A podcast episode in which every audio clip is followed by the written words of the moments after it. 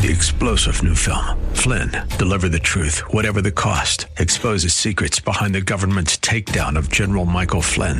Flynn knew what the intel world had been up to. He ordered the first audit of the use of contractors. This set off alarm bells. He told the truth. He was the most dangerous person for Donald Trump to hire. They had to get rid of Flynn.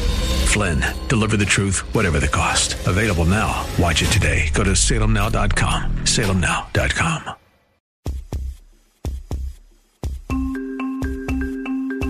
Welcome to the Heart of Innovation. 60 minutes that could save life and limb with new breakthrough ideas and innovation changing the healthcare landscape. Brought to you by patient advocacy group thewaytomyheart.org in partnership with Abbott. Here are your hosts for the Heart of Innovation, Emmy award winning journalist and founder of The Way to My Heart, Kym McNicholas and interventional cardiologist and founder of the Save My Piggies Health Education Series, Dr. John Phillips. Hi, everyone, and welcome to the show. Dr. John Phillips is off on a mission somewhere, saving some piggies, and he'll be joining us again next week. But in the meantime, I am live over at the El Paso, Texas conference called Cliff and it is a limb salvage conference. And I'm here with Dr. Jay Mathews, an interventional cardiologist from Florida. And we have Dr. Efrain um, Rivera. He is a pain specialist right here in El Paso, Texas. And I brought them together because I, I wanted to share a very personal story and I wanted to get their perspectives to help me help my dad. He fell in August of last year broke his hip and broke his arm. Ended up in a wheelchair for about two months, was doing his physical therapy every single day. He's, you know, former captain in the military. You give him an order to work out, he's going to do every single exercise and then some. On top of that, we were able to get him on an anticoagulant as well because he is a vascular patient. He is a heart disease patient. And it was really important that since he was going to be sedentary for a long period of time, that we stepped up his anticoagulation therapy to prevent blood clots. Fast forward, he started walking again, got up to about four miles a day, and he was doing this every morning at five o'clock in the morning. And one morning he woke up and suddenly he started feeling heaviness in his legs. I said, You need to go get a venous ultrasound. Got the venous ultrasound. It was clear. I was thinking blood clots at that point. They said it was clear. They sent him to an orthopedic surgeon, said, You need to have your back checked. Got an MRI. Of course, he's 82 years old. He's going to have back issues. Plus, he was sedentary for a long period of time. Maybe that had some sort of an impact on some of the nerve sciatica or or something, right? I was confused though because I would have thought that would have been more right when he got up out of the the chair and started walking again, but it was literally 3 months later or so that he woke up that one morning, heaviness in his legs, then that progressed to suddenly getting hip left um, pain in his hips and the orthopedic surgeon said, let's start a series of cortisone shots. Cortisone shot, two months later, another one. That didn't work. And two months later, another one. Three cortisone shots later, and there's still no improvement. And in fact, his symptoms are increasing to the point where he also started having shortness of breath. I, at that point, said, Something's not right. I need to get to his cardiologist. And I told them I want a 256 slice CT scan. I want to check the lungs. I want to check the heart. I was even thinking maybe just with the shortness of breath, maybe something from being sedentary for a while, his right coronary um, was blocked up again. But I'm not a cardiologist. So, you know, my my advocacy side though was was stepping up to try and exhaust all efforts to find what was causing all of these different symptoms. And the cardiologist ended up ultimately finding the fact that he had two blood clots distally. Nothing could be done about them. They determined they were chronic. However, they determined that through through that scan. And the next step was to get a venous ultrasound. The venous ultrasound, the first one, uh, ended up showing that he had non-occlusive chronic clot bilaterally, meaning in both common femoral veins. no problem. You know, we'll send you the Eliquis, which is a blood thinner, anticoagulant. And, you know, whenever you get it, just start to take it, no problem. I said, well, what about his elective procedure to have stem cells in his lower back, which was two days later? And the nurse practitioner said, oh, no problem. Shouldn't be a problem. It, it's chronic. So, um, chronic clotting. So it's not going to be a problem to have this procedure.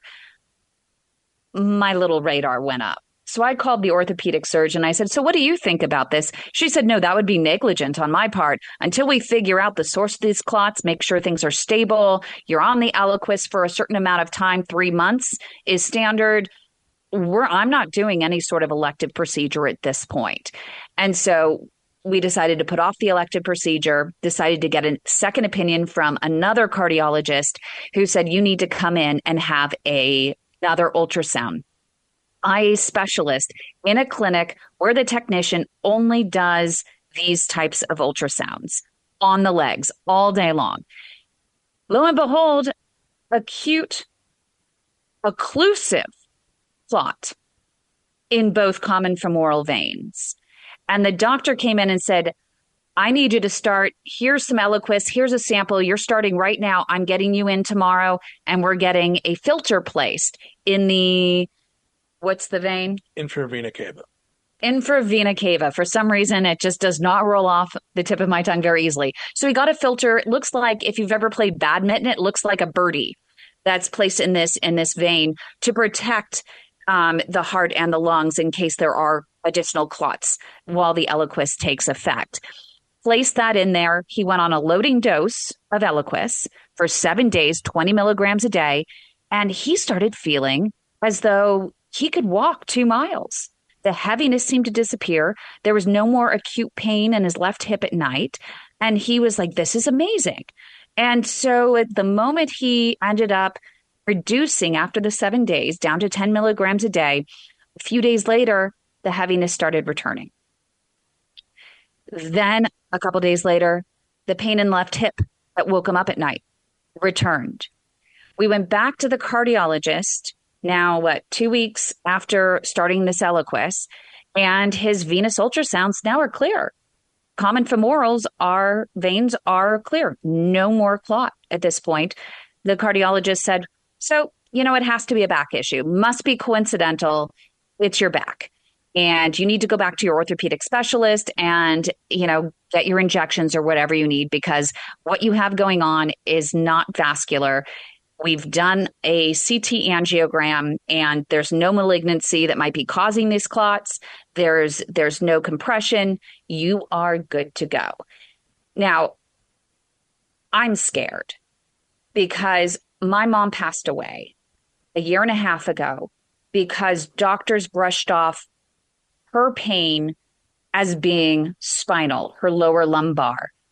And she ended up with tachycardia, um, erratic blood pressure, shortness of breath. And they said, well, that's all due to the pain caused by your back. Cardiologist, vascular surgeon, orthopedic surgeon, all of the above, all came to the same conclusion. So we went up to Lake Tahoe, South Lake Tahoe, and went on vacation. And I walked in on my mom on her knees, and she says, Kimi, I don't know what happened. And she died in my arms she had a, an aneurysm that dissected. Gone.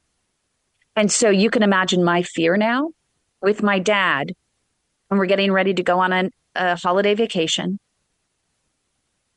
And I'm scared that he's going to die in my arms. It's a real fear. I don't know what to do. Well, the first thing you, the first thing you need to do is you need to go to a cardiologist to do an echocardiogram of his heart to make sure he's not in atrial fibrillation, or you know, and see what his heart chambers look like. You, you have to have uh, a good uh, chest X-ray, to make sure he doesn't, he's not having an ascending or descending thoracic aneurysm or abdominal aneurysm. You know, because that's what your mom died of, a ruptured abdominal aortic aneurysm. I mean, I mean, he needs to be worked up really good. Yeah, I agree. What about you? to see the heart doctor for sure. You know, yes, heart doctor. What do you think? Yeah, I mean, um, there could be a lot of things going on. Uh, uh, you know, again, I'm, I'm, not your dad's doctor, so I don't know all the details of, of what's going on in his care. But you know, when when when they do these CT scans, uh, fortunately, the CT scan shows a lot of different things. It also looks at the aorta as well too, so we know there's no aneurysm. And, uh, and they they were looking for compression on a static image, so you can still get dynamic compression. So I, I, you know, the CT venogram is a good starting point. That's not the end all be all. Sometimes you do have to go in there just take a look to make sure, you know, with intravascular ultrasound that there isn't really any compression going on. And then, you know, if you've exhausted all possibilities at that point, you know, uh, then you start looking at other things that could be causing back pain issues. But the, the fact of the matter is, you know, he has unprovoked venous thromboembolism. Uh, so this is a high risk situation. This is not a three month blood thinner situation. This could be a lifelong blood thinner situation. So you know he's got chronic clots that have gone to the lungs. He's had uh, uh, um, already uh, previous non-occlusive clots at a high level, common femoral and potentially above, uh, because the ultrasound doesn't show what's going on in the belly.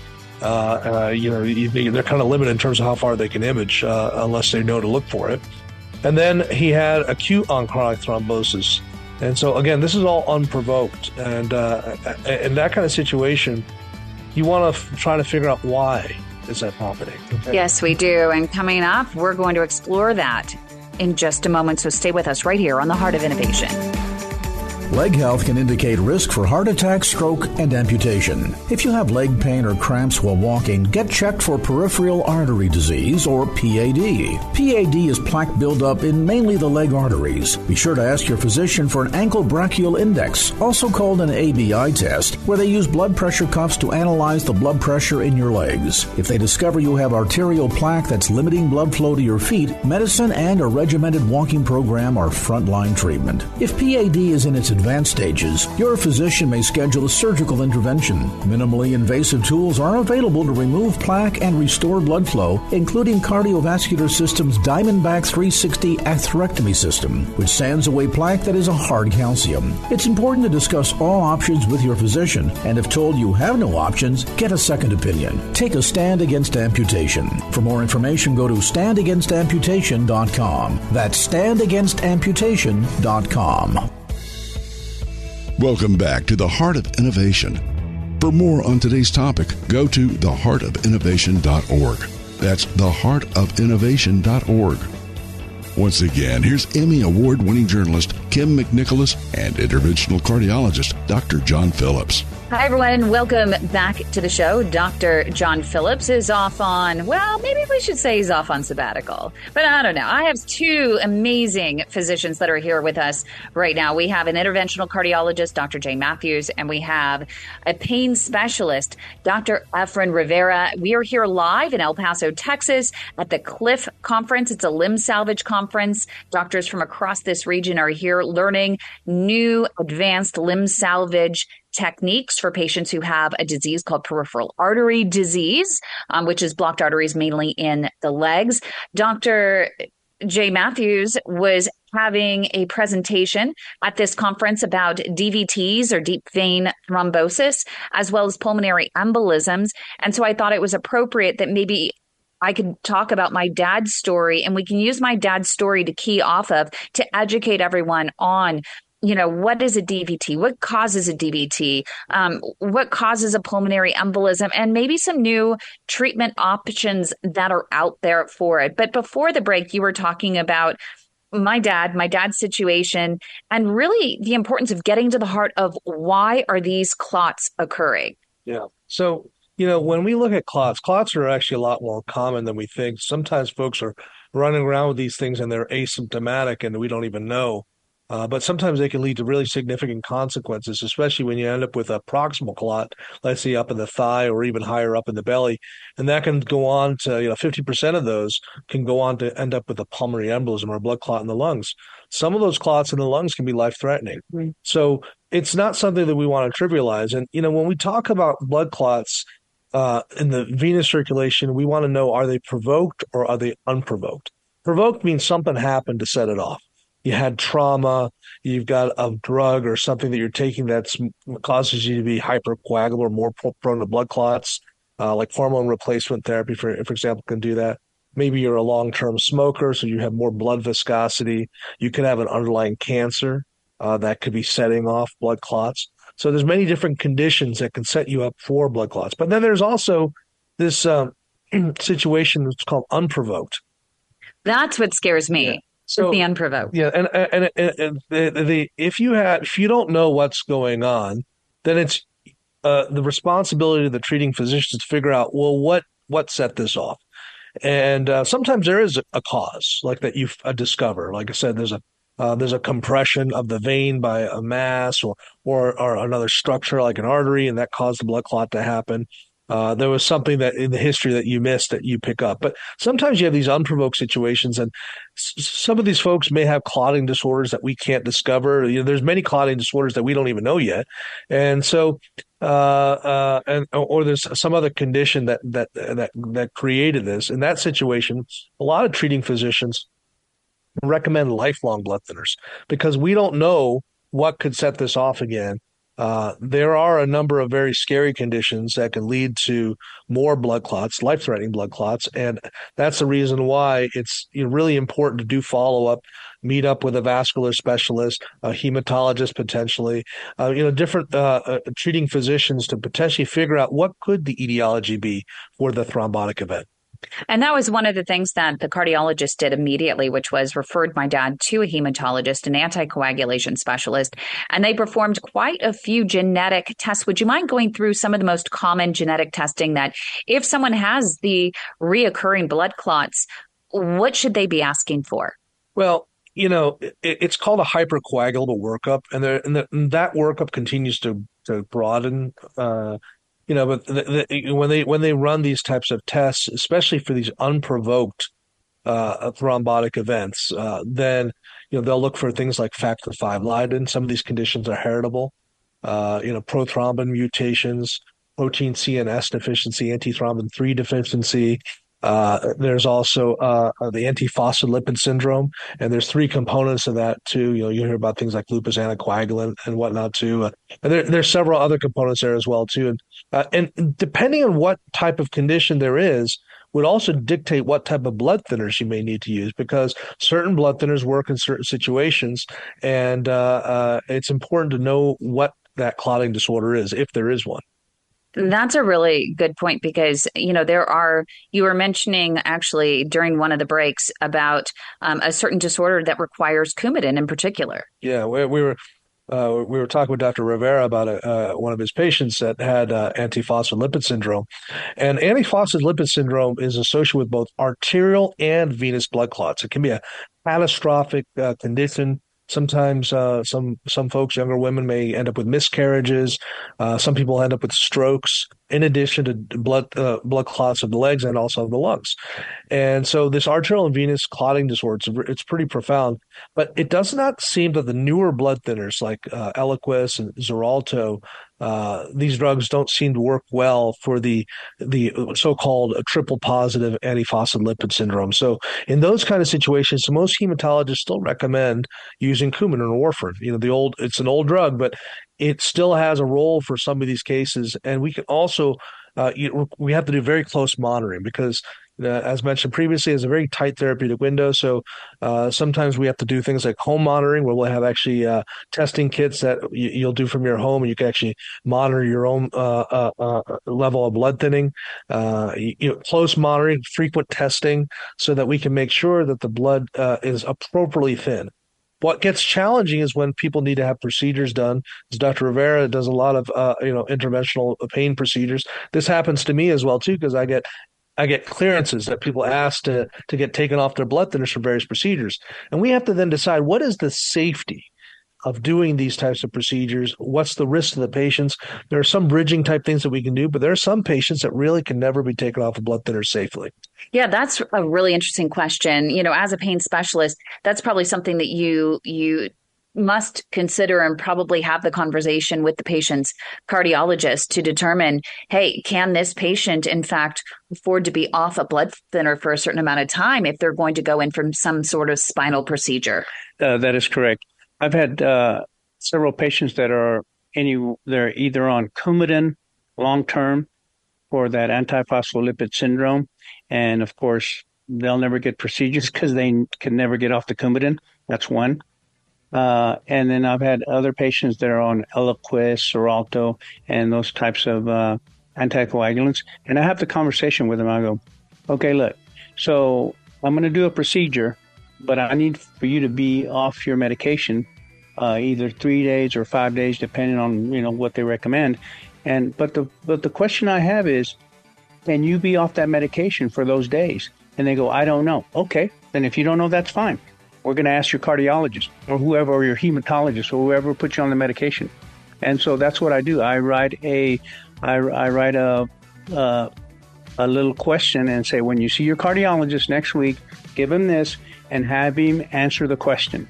Can the patient be off his anticoagulants for three to five days? And what do you recommend before I do a percutaneous procedure or a more deep uh, uh, spinal procedure? And usually the cardiologist will, will either fax me an answer or he'll call me or he'll just, or the patient comes with that, with the, uh, with the answer. And coming up right. So either way, we, we get it, we get it figured out. And coming up right here on the Heart of Innovation, we're going to have more with Dr. Efrain Rivera and Dr. Jay Mathews. So stay with us.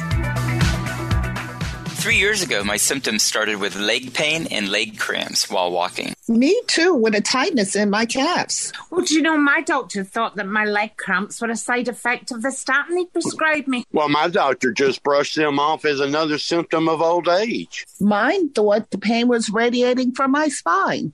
My doctor blamed my neuropathy on diabetes until I got a wound on my foot that just wouldn't heal. Yeah, it turns out we all have peripheral artery disease, also known as PAD.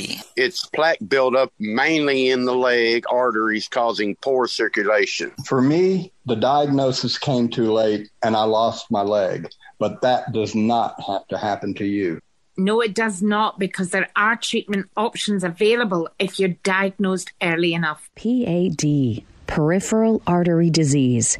If you've been experiencing leg pain, leg cramps, or neuropathy when walking, and your doctor isn't hearing you, we are. We are the Way to My Heart, the largest support network for peripheral artery disease patients, and we want to help you get back on your feet again. Visit our website at thewaytomyheart.org or call our Leg Saver hotline 415 320 7138. Your life and limb could depend on it. Welcome back to the Heart of Innovation. For more on today's topic, go to theheartofinnovation.org. That's theheartofinnovation.org. Once again, here's Emmy Award winning journalist Kym McNicholas and interventional cardiologist Dr. John Phillips. Hi, everyone, and welcome back to the show. We are live here in El Paso, Texas at the Cliff Conference. It's a limb salvage conference where doctors from across actually the U.S. are here and gathering to talk about um, advances in limb salvage care for specifically patients who have peripheral artery disease, those blocked arteries in the legs. One of the speakers is Dr. Jay Mathews. He's an interventional cardiologist. He his presentation was all about DVTs and pulmonary embolism, so all about blood clots. And I thought it was a good opportunity to use my story with my dad and the struggles that I have been having to get him diagnosed and treated for blood clots both in his legs and his veins as well as in his lungs. Also here we have Dr. Efrain Rivera. He's a pain management specialist because he is, you know, someone who's going to be helping guide me as well um, with my dad because now that he's had treatment for the blood clots, the doctors are now saying, okay, well, it might be time to have his back checked again as well because maybe some of his symptoms are stemming from that. But before the break, we were talking about some of the procedures if my dad or any other person ends up with a procedure on their back or any other procedure, even knee, knee replacement, if they're on anticoagulants or another type of blood thinner, maybe even antiplatelet therapy, what happens when they have to be taken off these particular blood thinners, especially anticoagulants? Because we've had situations in our network where a patient was taken off the anticoagulant therapy for multiple days. They ended up clotting, trashed their foot, and ended up with amputation. And we don't want to see that happen to anyone else. One of the options I, I'm curious about, and it was mentioned before this break, was bridging. Can you talk about bridging, who it's right for, what it is, and um, you know how a patient can go ahead talking to their doctor about it? Yeah, so you know, when it comes to bridging therapy, it's really designed for people that can't be taken off of their antithrombotics for any length of time, uh, or really, a, you know, a long length of time. So, you know, uh, you mentioned antiplatelets versus antithrombotics. Antiplatelets, oftentimes we're going to be using those with uh, uh patients that have uh, heart stents or other vascular stents. Uh, and depending on the age of the stent or whatnot, too, some of these patients can come off of antiplatelets safely for a short duration before having to go on that. We don't typically bridge for that unless they have fresh stents, and there are new IV drugs for use in the hospital where we can do bridging. That's not really something that can be done as an outpatient. Now, if you have a thrombotic situation, and so again, it comes down to what is the condition? What is the risk of clotting? if you were to take that patient off of blood thinners for three to seven days.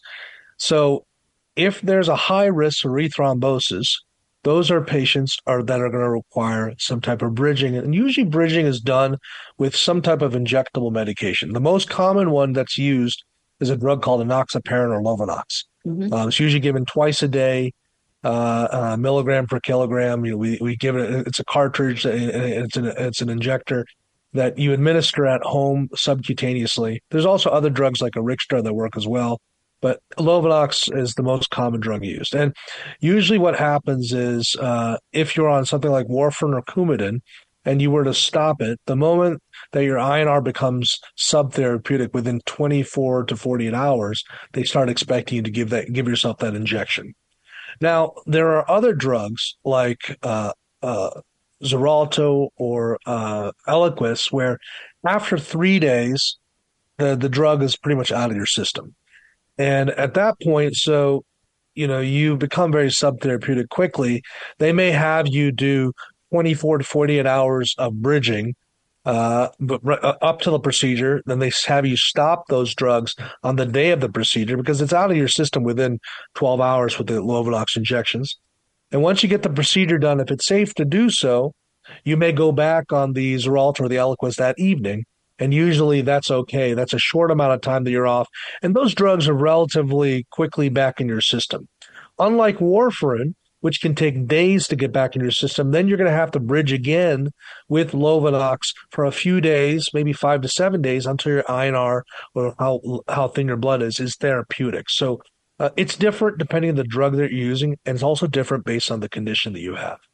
And so, for for those who aren't doctors like me, I, I'm curious, why is it that Lovenox doesn't have the same impact during a procedure? I, I assume that the reason you're off these these additional blood thinners is because of the risk of bleeding during a procedure. Why is that not the case with the use of Lovenox? Well, Lovenox it, it is highly effective, and if you were to do a procedure on Lovenox, uh, like something like a spine procedure, you would bleed from all over the place. Um, it's like IV heparin, except it's got an even more even therapeutic window. So the the thing about Lovenox though is if you stop taking it, uh, uh, 12 hours later, it's it's out of your system, so you can do a procedure. And so it's so then it becomes very easy to do that procedure, and that's why it's one of the more preferred ways of doing bridging at home because it's not an IV infusion; it's a subcutaneous injection. Right. So you're saying it's just it's it's out of the system, yeah. but it's not out of your system for too long, right? To where you're going to go back and you're going to just start clotting right away. Right. So we, you know, it is a little bit of we're we're taking a chance with these types of things. The reality is, people who have blood uh, clotting disorders need to have procedures done sometimes. And so it's all about trying to reduce that risk. And it's that conversation that doctors will have with the patients to say, well, how high is this risk? Are you willing to take any risk? Mm-hmm. Some patients have, want to take no risk because they had a very bad experience. Maybe they had a stroke or they had another complication that happened. They don't want to go on any bridging. They don't want to ever have a procedure done. And maybe that's okay for them. But then there's other folks that need to get things done, and uh, they are willing to take some risk in order to be able to get those uh, procedures that they need. Thank you so much. Coming up right here on the Heart of Innovation, we'll have more with Dr. Mathews and Dr. Rivera, so stay with us. Hi, I'm Kym McNicholas with this week's Medical Notepad brought to you by Abbott. This week, let's talk about selecting a doctor only because you like and trust them. Liking and trusting a doctor simply because they have the title, great bedside manner, some positive reviews, and possibly work in a big name facility, or even that your physician referred you to their golf buddy. Well, that's not enough to determine if they have life and limb saving potential with your presentation of peripheral artery disease. Different doctors have different approaches, different tools, and different techniques. They also have different facility policies, which may include time limits for specific procedures versus others who may have greater freedom to spend more time on complex cases.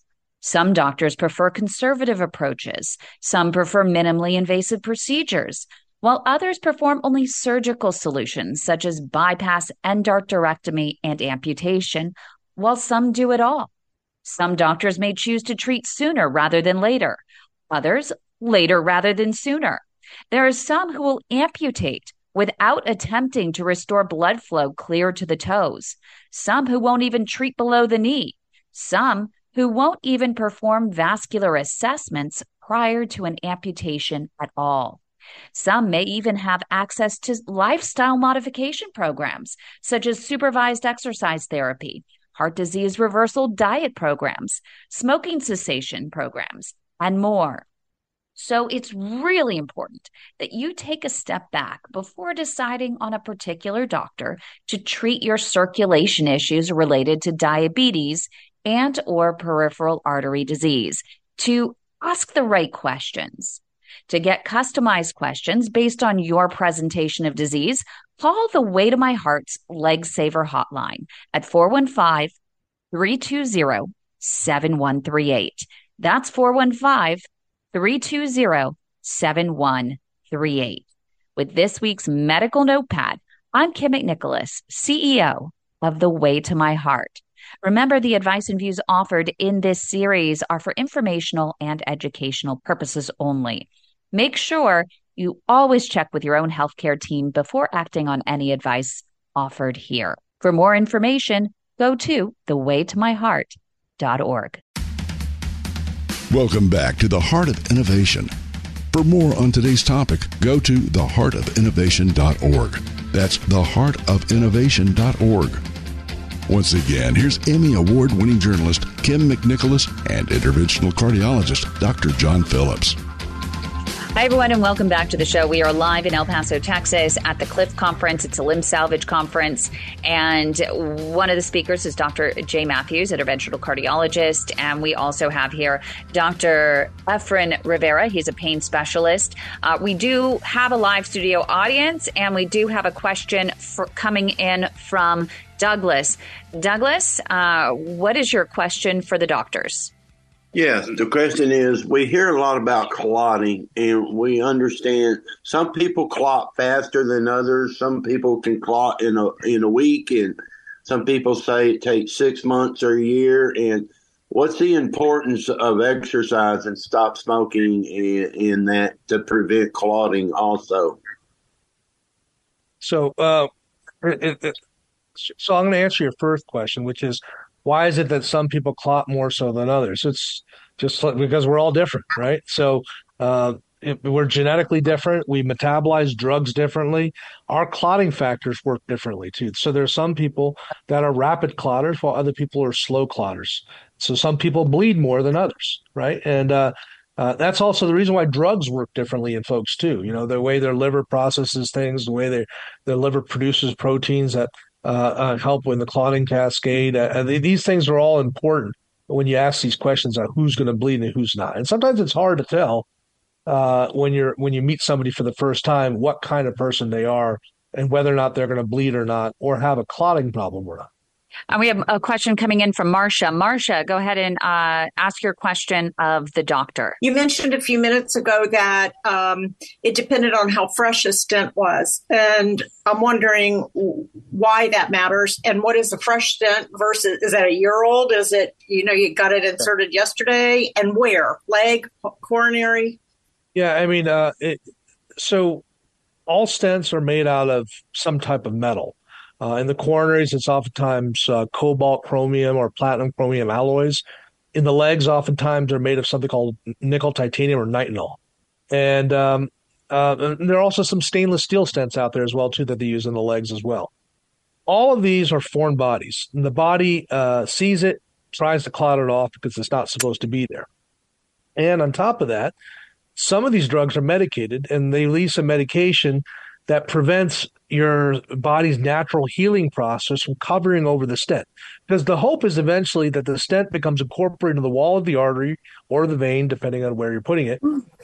And uh, the hope is that it gets a lining of tissue, and at that point, your body doesn't even know it's there anymore, right? It's keeping the vessel open, it's part of the wall, it's not going to clot off anymore. So, in the, I'll start with the heart. In the heart, typically, uh, we used to say that you had to be on uh, antiplatelets uh, like Plavix or clopidogrel, uh, uh, Effient or Brilinta, any of those drugs, for at least 12 months. Uh, but then they've been able to drop that number down to about six months. And then now, actually, some of the stents have indications for as little as one month. where it can be safe to potentially come off of those antiplatelets. now, we don't routinely recommend that, but let's say you need a procedure done, uh, you know, if you have uh, an Onyx type stent or a Xience stent, uh, and some of the other stents too also have, have discovered that their risk of clotting of those freshly placed stents is really lowest after that first month. And then oh, you might get a procedure done and then you go back on the, the Plavix for maybe another six months. But we're not necessarily always recommending going out to 12 months with what they, what they call dual antiplatelet therapy. A lot of times we're also dropping the aspirin now too after about a month as well too because it doesn't seem to add a whole lot. So many folks are just on uh, drugs like clopidogrel or uh, uh, you know uh, or, or, any of the other uh, ticagrelor, for example, uh, for just going out for uh, six months without additional aspirin. So in the legs, it's a little bit different. even some of the medicated stents, they didn't necessarily recommend pushing out the antiplatelets for as long uh, now, many of us still believe that we should do that uh, because the the legs and the heart are very different. Uh, but the vessel sizes are different. The flow is different. There's a, depending on where you're at, it makes a difference. So you'll see a lot more variation in terms of what the recommendations are in the lower extremities than there are, say, for example, the heart, where it's very well studied in the heart. One, one follow up question, if I may. Um, is that why it's imperative for us as patients? You know how they give you your stent card well, I have five of them now, and I only know where a few of them are, but all that is on my chart. Is that why it's important for us to know that? If I say I had an ER visit, a surgery. Yeah, I mean, uh, it's uh, it's important for us to know. Well, how old is that stent? If it's if it's over six to twelve months old, then you know we're we're okay. The oh. risk, if you if you tell me you've got a fresh stent in there that was put less than a month ago, it's going to give us pause before we're going to try to stop any of your drugs to do any type of procedures. We have to tell you what is your risk of having a complication because we certainly don't want you to have a heart attack because somebody took you off your blood thinner or your antiplatelet drug, uh, and then you have a complication uh, during another big operation. That can increase your risk of death. Thank yeah, and that's I mean, I, I even wonder right now, you know, what are the options for my dad because he has to be on Eliquis for now months and who knows, possibly even longer. We do have a an appointment with the anticoagulant specialist, the hematologist, which is important for anyone who is on anticoagulation therapy to make sure that they do check in with their hematologist or their cardiologist um, on a regular basis. Um, but if, for example, with my dad, he is in debilitating pain. The heaviness has returned to his legs. He's got the pain at night in his in his leg. How is it that he can get yet maybe another procedure? What would be the options for him going forward to help his back so that he isn't struggling in the meantime? Okay, so that's a very good question. I mean, I don't know the specifics of your dad, so I'll just generalize yes. uh, as what I see in my in my my patients in my clinic. Okay, so uh, if your dad, you had mentioned that your dad had uh, two lumbar epidural steroid injections, mm-hmm. and they did not provide any relief for any long period of time, then that means that they're either not doing the correct injections or the patient has enough lumbar spine deterioration and damage that they're not going to help. And so, how do you determine that? You look at the x ray, you look at the MRI, and the radiologist uh, uh, will say, patient has uh, severe or moderate lumbar canal, central canal stenosis.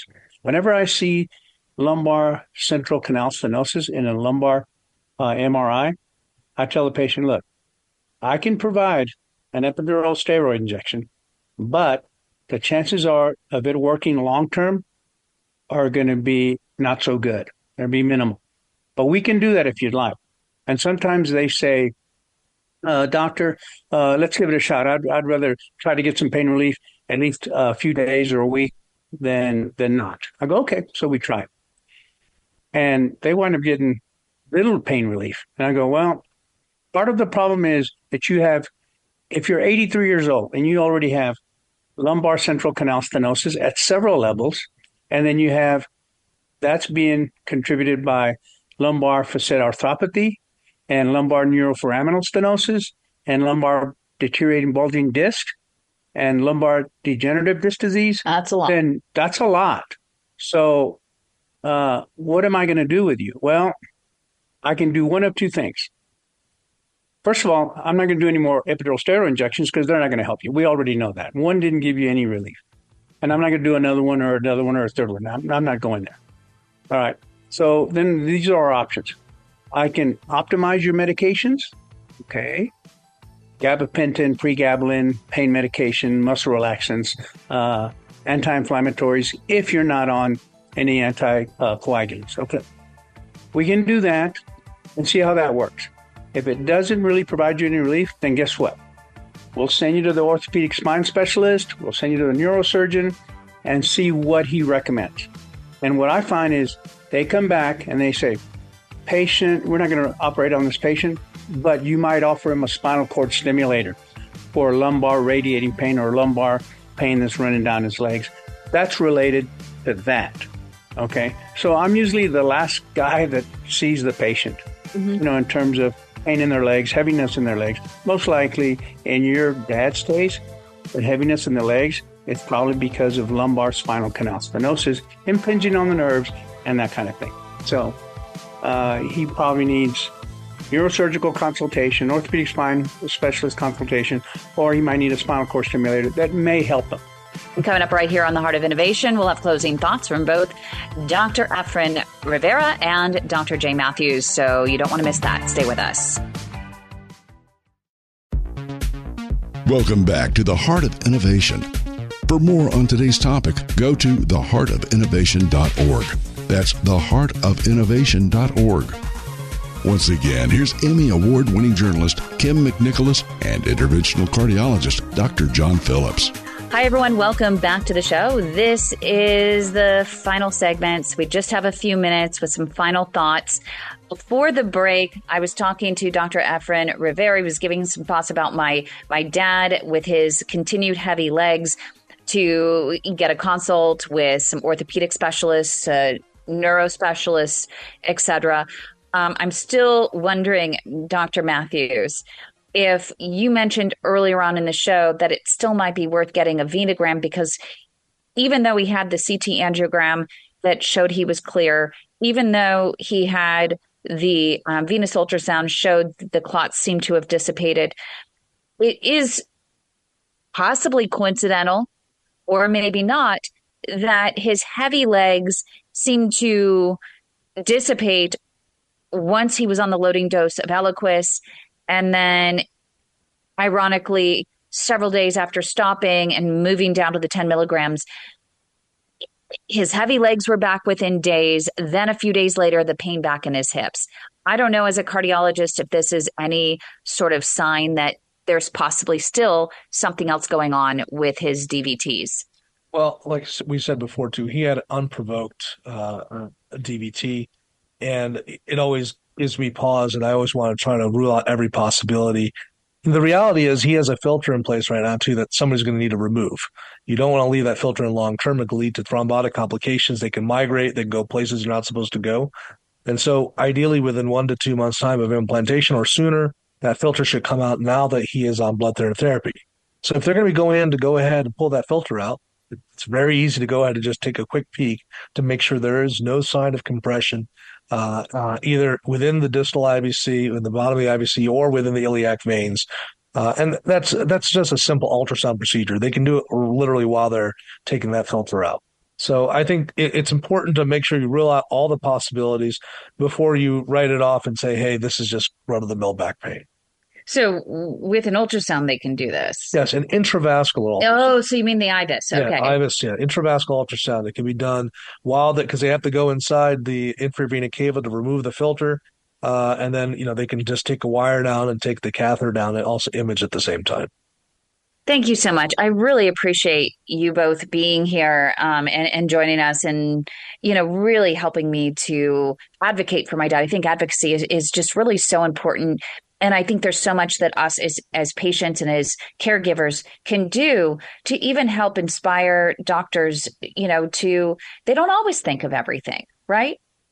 Yeah, I mean, I, I, go to a lot of meetings and um, I'm involved obviously in a number of national societies and consensus committees and whatnot too.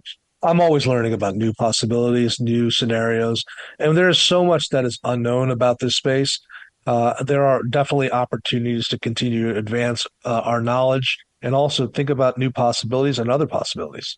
Right. And if he did have something that was, um, you know, the blood clots, if, if, they hadn't have dissipated, actually, there are, are some new. Um, new technologies that are out there that can suck out this clot whether it's in the the the vein or even in the lungs that's right um, and you know we're involved with a number of new technologies uh, Several are in trial right now too. I'm actually the national PI of a couple of them, and uh, it's uh, it's it's an exciting time because it's offering a lot more options than were previously available to patients in the past. Thank you so much. Thank you so much, Dr. Jay Mathews, interventional cardiologist in Southern Florida. Uh, one of the things that we didn't mention was physical therapy. I'm not a physical therapist, but I uh, always send my patients to physical therapy as another uh, modality to try to get him moving and stuff like that. So I think physical therapy can probably help some of these patients that are bedridden or they don't walk around very much. And I think that's very important. Yeah. A lot of these patients have chronic venous stasis, venous insufficiency, and therapy is very important to help mobilize fluid and help prevent rethrombosis as well. So don't be afraid to ask for physical therapy if you're in that situation. Thank you so much, Dr. Jay Mathews and Dr. Efrain Rivera. We really appreciate you being here. And thanks, everyone. I hope you have a great weekend. Happy holidays. Happy holidays. You've been listening to The Heart of Innovation with Emmy Award winning journalist Kym McNicholas and interventional cardiologist Dr. John Phillips. Our mission is to help patients live a better quality of life through comprehensive education, real time support, and high touch advocacy in partnership with thewaytomyheart.org and Abbott. Our purpose is to reduce the 1.5 million heart attacks and strokes and nearly 200,000 amputations annually. For more information regarding topics you've heard discussed on today's program, go to theheartofinnovation.org. That's theheartofinnovation.org. The Heart of Innovation is for educational and informational purposes only, and advice and views shared are not a substitute for medical advice from your own supervising physician. Do not act on any information provided in this show without the explicit consent from your own healthcare team. If you think you are having a medical emergency, call your local emergency number or go to the nearest hospital or emergency room.